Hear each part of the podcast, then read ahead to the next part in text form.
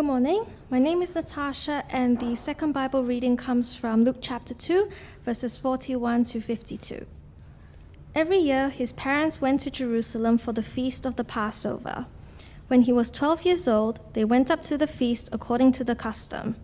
After the feast was over, while his parents were returning home, the boy Jesus stayed behind in Jerusalem, but they were unaware of it. Thinking he was in their company, they traveled on for a day. Then they began looking for him among their relatives and friends. When they did not find him, they went back to Jerusalem to look for him. After three days, they found him in the temple courts, sitting among the teachers, listening to them and asking them questions. Everyone who heard him was amazed at his understanding and his answers. When his parents saw him, they were astonished. His mother said to him, Son, why have you treated us like this? Your father and I have been anxiously searching for you.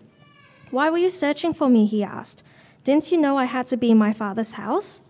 But they did not understand what he was saying to them.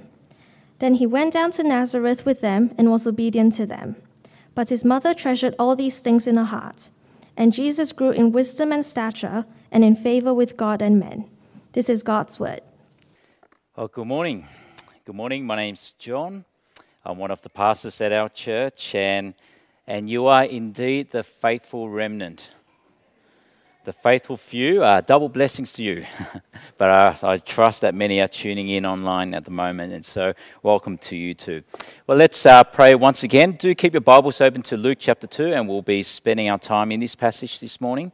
Uh, but let's uh, turn to God in prayer once again. Heavenly Father, as we come to your word, please teach us what we do not know, that we might know of the glories of who you are, what it means for us to belong to you in your in your holy family. And so teach us, Lord, be our Lord, be our Savior, be our teacher, and be the one who comforts us. And we pray these things in Jesus' name. Amen. Well, we have come to the last Sunday of the year, and the year is almost before us. And when we come to the end, it is always a good time to reflect on the year that was. Not just the year that was in our world. Am I on? Sorry. Yep, you can hear me? I might go to this. Okay. Well, it's always worth reflecting on the year that was, not just in our world, but also in the lives that God has given us. And it's always worth doing some self reflection and wondering whether we want this year repeated next year. What do you think? Would we like that? Probably not. But I do find it hard reflecting, not just on the year that was, but more so on what God has done in my life, and for you to reflect on what God has done in your life this year and upon your hearts and what changes God has done in you and through you. Just take a moment just to reflect on this past year, not the changes and what has happened out there, but what has taken place in here. So, reflecting on that, this past year, I'd like to ask you, reflecting on what God has done, have you seen any changes in your own character? What do you think? Any changes?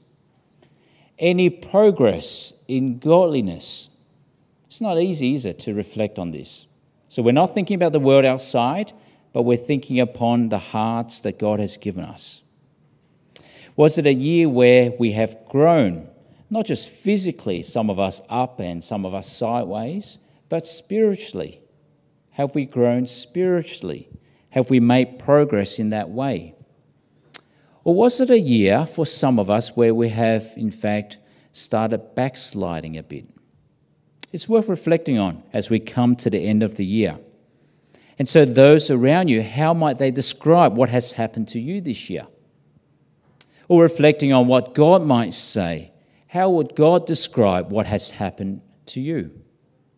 Well, in our passage today, it is sandwiched by two beautiful statements about Jesus and his progress. And so we see the sandwich, one at the end of the first week of Christmas. And so in verse 40, And the child grew and became strong, and he was filled with wisdom, and the grace of God was on him. So after Christmas, that was what was said about Jesus.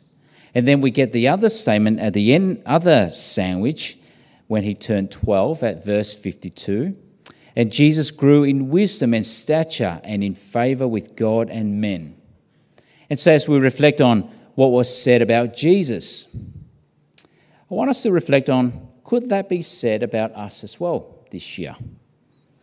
Have we grown in wisdom and in stature and in favor with God and men? Have we grown in grace? What do you think? Well, let's turn to this passage and we'll come back to that thought later.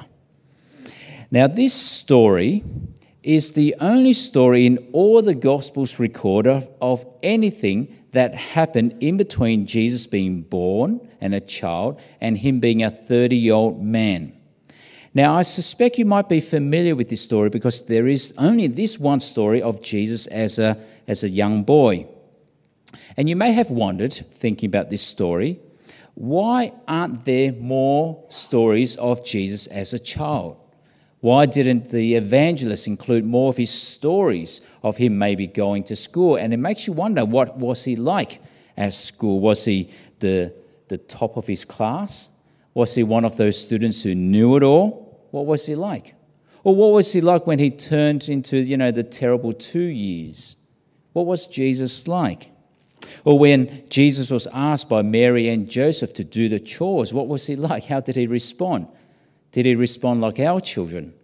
I mean, getting our kids to do the chores is a chore to tell them to do the chores. And so, from eight day old baby to 30 year old man at his baptism, we're told of nothing of his life apart from this story.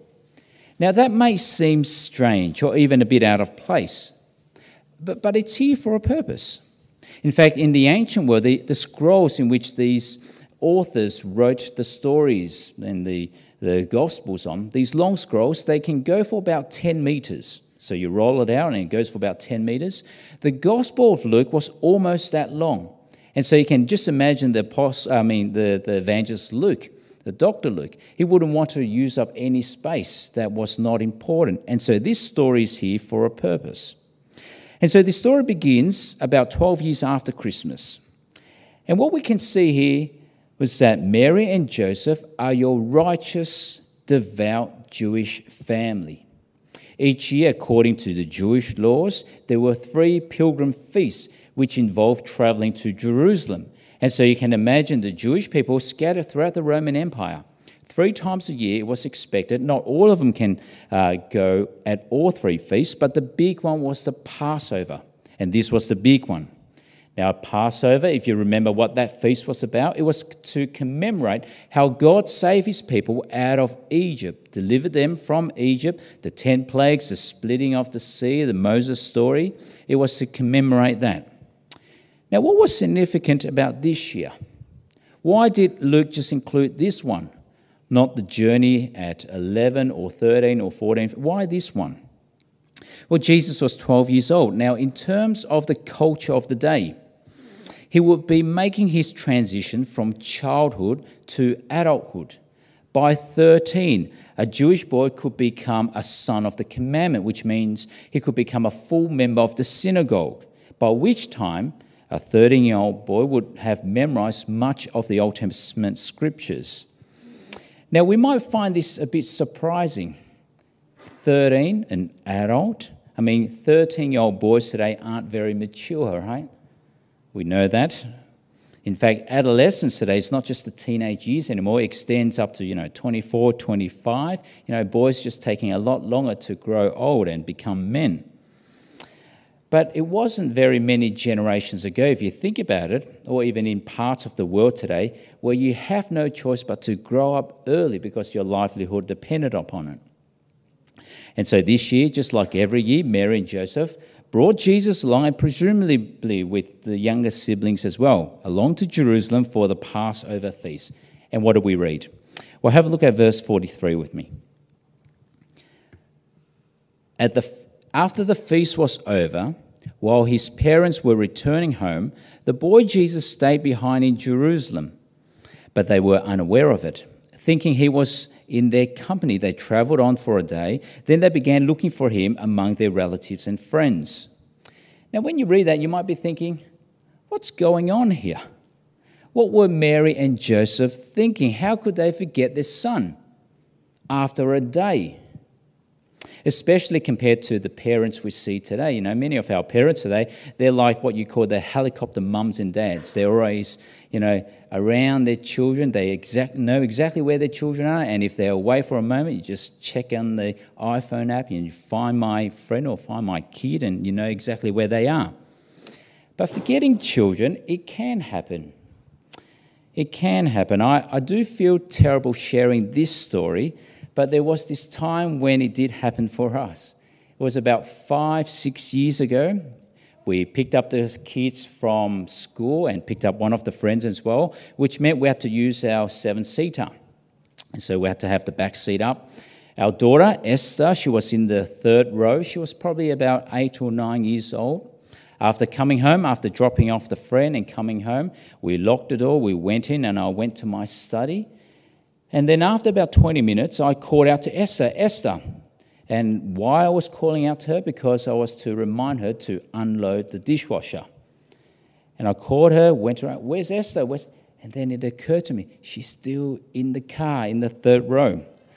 And so rushed out, opened the back door, and there she came out crying. I felt terrible that day as a parent.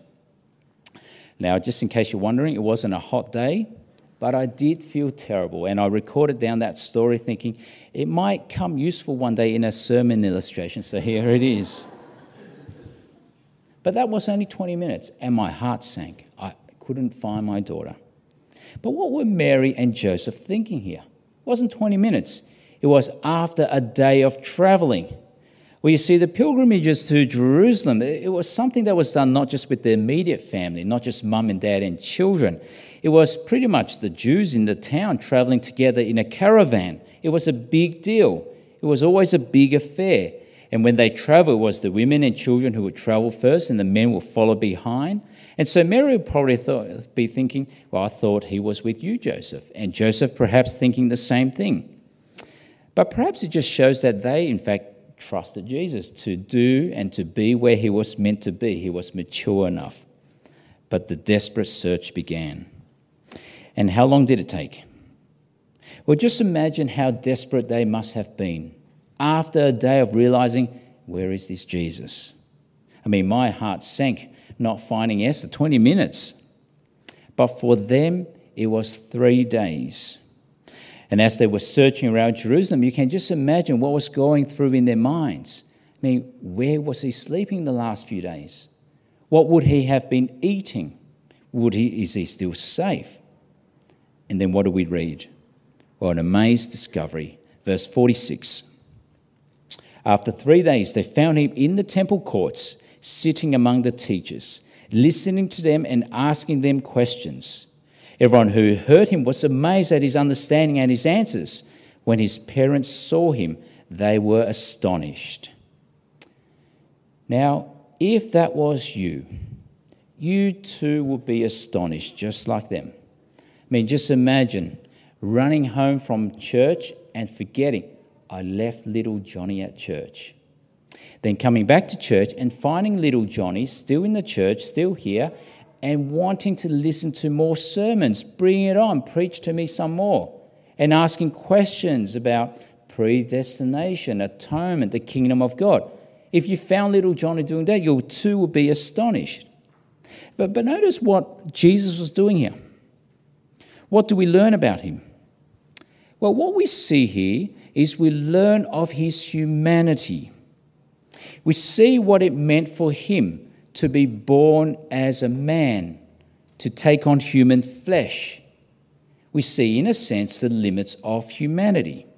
Though he was the divine Son of God, he had to learn and grow. Fascinating, isn't it? That the Almighty Lord, God the Son, had to learn and grow. He shows us here what it looks like to desire to know the Word of God more deeply You see, he wasn't sitting there in the temple just listening with a blank face and glass eyes. You know that look? I know that look almost every Sunday. no, not, that's not all of you. But his questions showed his desire to delve more deeply into the Word of God. And it's often the, the piercing questions that reveals and shows the wisdom, not just the answers. But of course, he showed great insight and, and wisdom in his answers as well. But it must also make you wonder amongst those he, were, he was learning from, you, you must wonder some of those teachers of the laws there, the, the Pharisees, meeting this young 12 year old Jesus, not knowing much but impressed by him.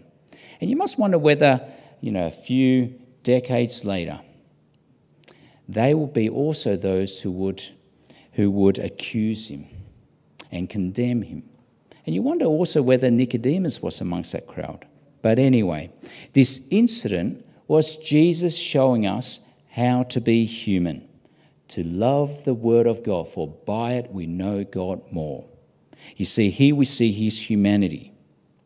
Now, what did Mary say after finding her long lost son?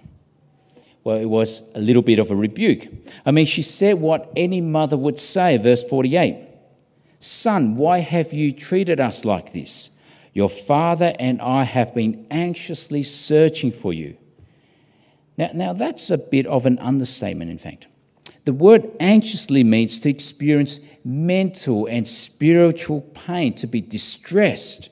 And of course, you would be. If you haven't found your son for three days, you'll be greatly and deeply distressed. And so we see here the mother of Jesus rebuking the Son of God, an interesting dynamic here. And how did Jesus respond? Well, here we come to the crux of this passage. Look at verse 49. Why are you searching for me? Didn't you know I had to be in my Father's house? Now, we might be taken back a bit by what Jesus said here, but let's try to understand it. Why are you searching for me? Jesus said, which implies Jesus thought that they should have known where he was and what he was doing. I mean, if Jesus was found on the streets playing soccer, ancient cricket, he couldn't have said such a thing. But they should have known if I'm not with my father, Joseph, then I'm with my true father. And then Jesus said, Didn't you know I had to be in my father's house? Now, in the original language, the word house is in fact not there. It's often translated as my father's house because of the context, and that makes sense. But it's more literally translated Didn't you know that it was necessary for me to be in the things of my father or the business of my father? You see, what we miss in the translation is this phrase, it was necessary. I must be here. This was where I must be. I must be doing what I'm doing now. I am where I am supposed to be. That's the emphasis. You see, this, this word in the Greek, which we miss in the English, is often seen as the divine necessity. It must be this way. And we see in the later parts of this gospel as well. And so later in Luke, when Jesus said, I must preach the good news, it is that same word, must. Or in chapter 9, the Son of Man must suffer many things. And in 24, after the resurrection to the disciples, Jesus said, The Son of Man must be delivered into the hands of sinful men, be crucified, and on the third day be raised again. And so Jesus was saying to his parents, This was where I must be in the purposes of God. I must be at my Father's house about my Father's business. And Jesus saying that should have been no surprise to you. And so, what we see here was not just his humanity now. In learning and growing, we see his humanity, but what we're seeing here was also his divinity. He was acutely aware of his identity, of who he was. I'm the unique Son of God, and God is my Father. You see, any devout Jewish person cannot claim that God is my Father. They wouldn't dare say that. But Jesus discloses here I've got a unique relationship with God. He is my Father. And his purpose was to do the Father's will. Now, just remember again, he was only 12 years old, so clear on his identity and so clear on his purpose. I cannot do anything apart from what the Father tells me, what the Father shows me. That is what I know. It is only the Father's will that I will do. And so, what we have here if you think about the gospel stories, this gospel and the other gospel stories, the very first recorded words of Jesus is a claim to his unique relationship with God. And of course, that is also a relationship he brings us into. And so, after the response of Jesus, they obviously had no clue what Jesus was talking about. But how did the parents respond? Well, any parent, you would expect them, and I can see myself doing this. Any parent, you expect them to say, What do you say? How dare you speak to me this way? And you can just imagine any mum ringing the ear of a child and saying, Come with me now. But what happened here? What did Mary do? Well, she didn't do that. And Jesus certainly here did not show any insubordination in his response. Because notice what happened later. He followed and he was obedient to them. And so, if anything for us boys and girls, if you want to know whether Jesus obeyed his parents, well, here it is. But how did Mary respond? Well, she treasured that memory. She pondered that upon her heart. Just a bit like what happened when the shepherds visited her on the first Christmas. She pondered it upon her heart. Verse 51. But his mother treasured all these things in her heart. She pondered upon the words of Jesus. Because what will happen one day? The one she delivered will one day deliver her. And the childhood of Jesus now finishes off with this wonderful summary that speaks once again of his humanity. He grew in wisdom, he identifies with us as people in all our weaknesses but was perfect and without sin. And so our final verse, verse 52. And Jesus grew in wisdom and stature and in favor with God and men. Somehow, infinitely, God the Son, the divine Son of God, he grew in wisdom and stature and favor with God. God was pleased with him. And so let me ask you now why do you think that story was included in the Gospel of Luke? Out of all the stories he could have picked from, from his childhood, from his teenage years, from his young adult life, he picked this. Why? Well, firstly, I, think what's happening here is a little glimpse of what will eventually take place for Jesus even at such a young age, he was fully aware of who he was and where he must be in the purposes of God. And each year, Passover after Passover feast, it was in a sense preparation for him for the greater Passover to come. I mean, imagine Jesus as a young boy, listening and learning from the teachers of the law, learning from the different prophets, hearing from the teachers and hearing passages like Isaiah 53. You know that one? Isaiah 53. He will be pierced for our transgressions, he was crushed for our iniquities. The punishment that brought us peace was upon him, and by his wounds we are healed. Mean, imagine what Jesus would have been thinking hearing that, hearing that taught and explained. He'll be thinking, one day that'll be me. I'm the one who'll be pierced. I'm the one who'll be crushed. I'm the one who'll be punished by God. Because that was exactly what happened 21 years after this Passover. Also at the Passover. Remember that story? At the end of Luke now, in the Garden of Gethsemane. Didn't Jesus say then what he said as a 12 year old boy? I must be in my Father's business. I must be on the things of my Father. And wasn't that the prayer he prayed with sweats of blood? Not my will, but your will, Father. Not my purpose, but your purpose. You see, all those years was preparation for him to be that Savior. And even at that Last Supper, when he speaking to the disciples, that was what he talked about. It's the will of the Father. My body will be broken for you, my blood will be shed for you. And that was exactly what happened the very next day. You see, at the foot of the cross, Mary saw her son pierced, and just like what Simeon said, her soul was pierced as well.